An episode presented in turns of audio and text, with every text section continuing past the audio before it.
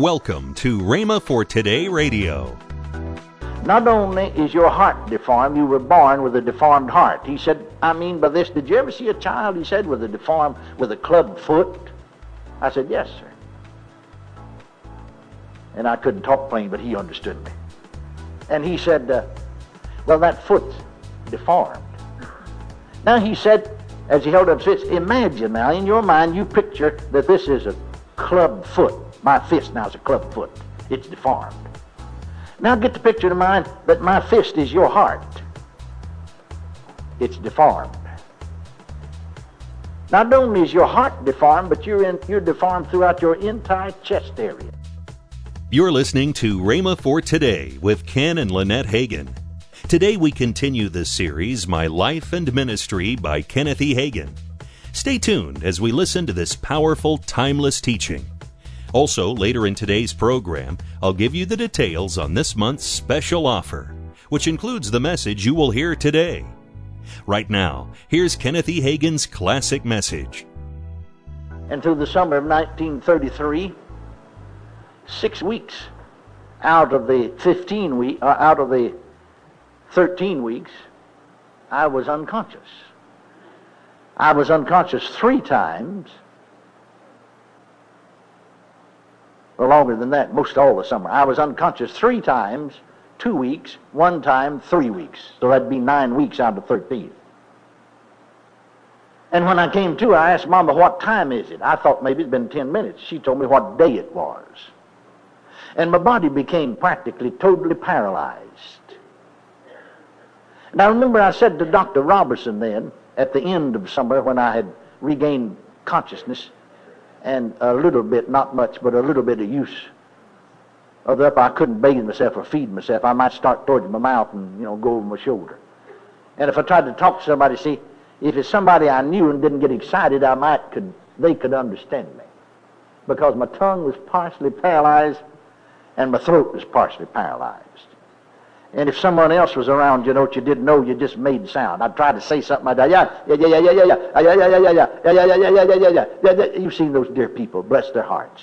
Couldn't say a word. But somewhere or other, folks with me all the time would understand what I was saying. And I was used to Dr. Robertson. Doctors made house calls in those days. And, and so Dr. Robertson came one day in August 1933, and I'd been bedfast now since April. And he said, uh, son, I, I've just taken off 45 minutes from my noon time, my lunch hour. He's the fifth doctor on the case. And he said, I don't know what, if, if the other doctors have told you you're anything much about your condition or what. I said, well, no, not really. Very little. Well, he said, I'm a little different than most doctors. I just believe in telling people the facts. Now, he's a member of the First Baptist Church. He knew the Lord. I was a member of that church. He said, I'm going to be honest with you, son, just tell you the truth about the matter. There isn't anything can be done for you. Not only is your heart deformed, you were born with a deformed heart. He said, I mean by this, did you ever see a child, he said, with a deformed, with a club foot? I said, yes, sir. And I couldn't talk plain, but he understood me. And he said, uh, well, that foot's deformed. Now he said, as he held up his fist, imagine now, in your mind, you picture that this is a club foot. My fist now is a club foot. It's deformed. Now get the picture to mind that my fist is your heart. It's deformed. Not only is your heart deformed, but you're, in, you're deformed throughout your entire chest area. I could drink a glass of water or anything that wasn't of the right temperature of my body, I could feel it. I asked him, why would it, it spread out over my chest instead of going to my stomach? Sometimes it goes to the stomach, sometimes it spread out over my chest.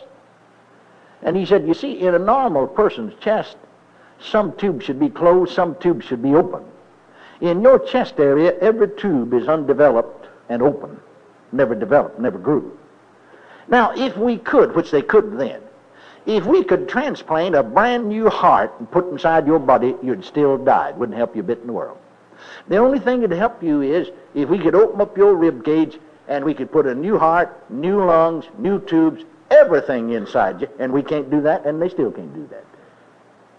Now then, this condition has gone on so long, you become bedfast, And then your blood pressure, you see, just, I, I saw Dr. Mathers, bless his darling heart. He'd try to get my blood pressure and it never would register. And he'd find to just throw it down, said he can't be. Shake his head. It can't, you, you can't, he'd say, you can't be alive. he'd just get mad about it. And he said, because, you see, your heart don't beat right your blood pressure not right, you become paralyzed. And, and, and Dr. Master said I would become totally paralyzed. I was 90% paralyzed. You'll become totally paralyzed. Then I said, Dr. Robinson, is there something wrong with my blood? When Dr. Mathis took blood, you know, stuck a needle in the end of that finger to get blood to get a blood count, is there something wrong with my eyesight or something wrong with my blood? My blood didn't look red, it looked orange. Pale orange sort of watery like. He said, son, I'll explain it to you in layman's terms. The white corpuscles eat up the red blood corpuscles faster than you can build them up or we medically can do anything about it. In fact, I'll just be honest with you and tell you the truth about it. If you didn't have the heart condition, the deformity through your chest, if you didn't have the paralysis, this incurable blood disease alone would prove to be fatal to you. Just go down the middle of the road and stay ready to go. Son, stay ready to go. Well, I was ready to go as far as being born again was concerned. But I just wasn't ready to go right then at about 16 years of age. And so I, I went back to this verse. I, I, began to listen to my heart again. And I got over into Mark 11 24 again. What things have you desire? Well, I said, Dear Lord, the greatest is, you know, you, you can't understand this if you haven't been paralyzed. See, th- they were turning me on a sheet. I can't even turn over on my side. You, you can't bathe yourself. You can't feed yourself. It's just like you're in chains. You're in bondage. You want to move and you can't move. It's, it's a terrible thing. You, you, if you've never been there, you can't understand it.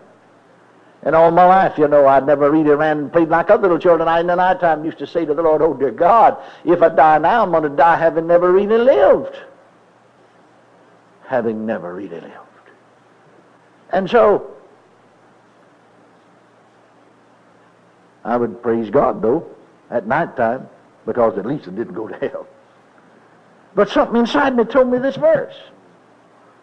Well, I tried to talk to relatives, and really I couldn't make sense to them because they could just make sounds, and tried to talk kinfolks, and well, they loved me, but they was afraid maybe I was going to lose my mind over the Bible. So I finally hit upon this idea. Because you see, my head told me now, realized actors of the devil talking to my head. Now, that doesn't mean healing. After all, healing's been done away with. That just for the apostles, you know. When The last apostle died, all that ceased. See, you'd heard these things in life. That just means spiritual things. So I thought, well, I'll just send for my pastor, Dr. C, because he'll know. If that verse means what I think it does, I'm coming off of this bed. And so my grandmother, I, I got her to go, and she walked a couple of blocks. Dr. C only lived about two and a half blocks from us, and rang the doorbell. The maid came to the door and invited in the living room. Finally, Dr. C came in, and she came back telling me, and I rejoiced about it. Yeah, he remembered me. Now, he had a church of several hundred. It would be difficult for him to remember uh, a teenager, you know, but he remembered me. I'd been in bed for four months, but he remembered me. And she said, Well, you're his pastor. And you see, I wouldn't have believed what anybody else said except Baptist, you see. You know, because they knew more than anybody. You know, it's amazing how prejudiced we are and biased because of our religious brainwashing. And so he said, Well, Miss Drake, now, of course, uh, you know, I, I can't, it's in the afternoon. She walked around. I can't come tomorrow. It was on Monday. I can't come tomorrow. I've got business partner. Then, then Wednesday I'm going to Dallas. It, I couldn't get there till Thursday. Would that be all right? Well, she said, fine. He just wants to preach. I didn't tell her why I want him. He wants a preacher, and you're his pastor, so he sent for you. Well, he said, now when would be the best time to come? And my grandmother said, well, the earlier in the morning, his mother bathes him about 8 o'clock. And usually, till 9.30 or 10, you can get through to him.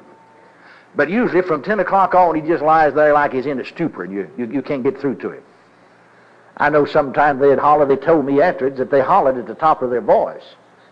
Just yelled at the top of their voice, and it sounded to me like, and, and, and as far as seeing, it seemed like I could see somebody like two blocks away and hear somebody's voice, but I couldn't distinguish what they said. And you lie there in a stupor the rest of the day. Well, he said just around the corner there, I can be there by 8.30 Thursday morning. And so she came back, told me Dr. C will be here 8.30 Thursday morning, and I don't know whether you know it or not. But when you're down in the valley of the shadow of death, you hold on to everything you can. That could keep me here for two days. I can hold on to that now. You hold on to every hope, everything you can get a hold of. At least I'll hold on till Thursday now. Because sometimes it seems like that you're suspended from the ceiling by a thread and yet you're lying up here above the bed, about halfway between the ceiling and the bed. When that thread breaks, you're gone. Many times you had that kind of a sensation. But thank God he never did come.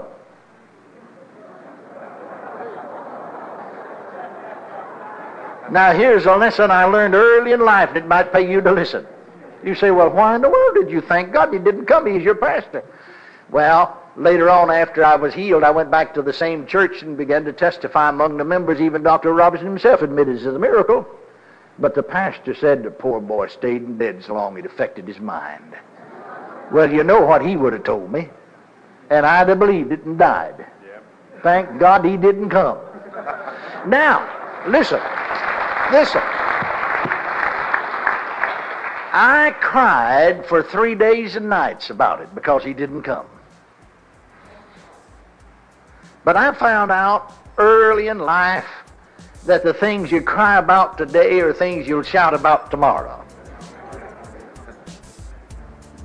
Amen. So thank God he didn't come. You're listening to Rhema for Today with Ken and Lynette Hagin. Call now to get this month's special offer, My Life and Ministry by Kenneth E. Hagin. If you've been enjoying the series we featured this week, then you'll want to get the entire six CD set for your personal collection. The CD series is just $39.95. Call now 1 888 Faith 99. Don't delay. Get this six CD set that includes special insight into the man and the ministry of Kenneth E. Hagin, told in his own words. Call 1 888 Faith 99. That's 1 888 Faith 99. Or if you prefer, write Kenneth Hagin Ministries.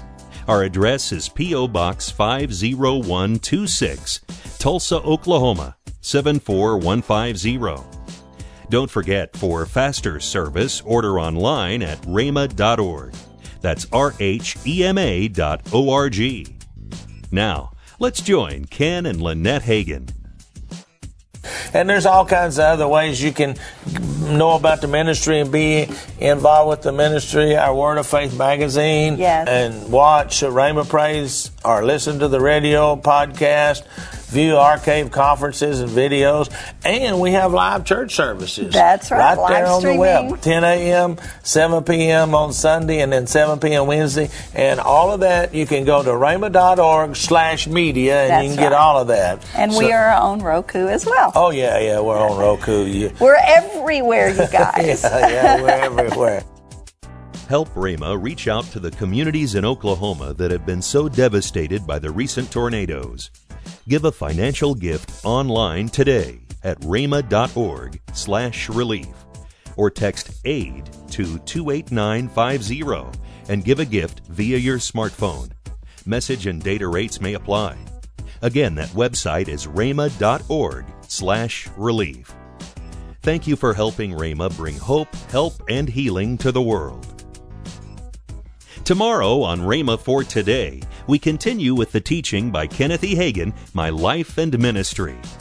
Thanks for listening to Rhema for Today with Ken and Lynette Hagin.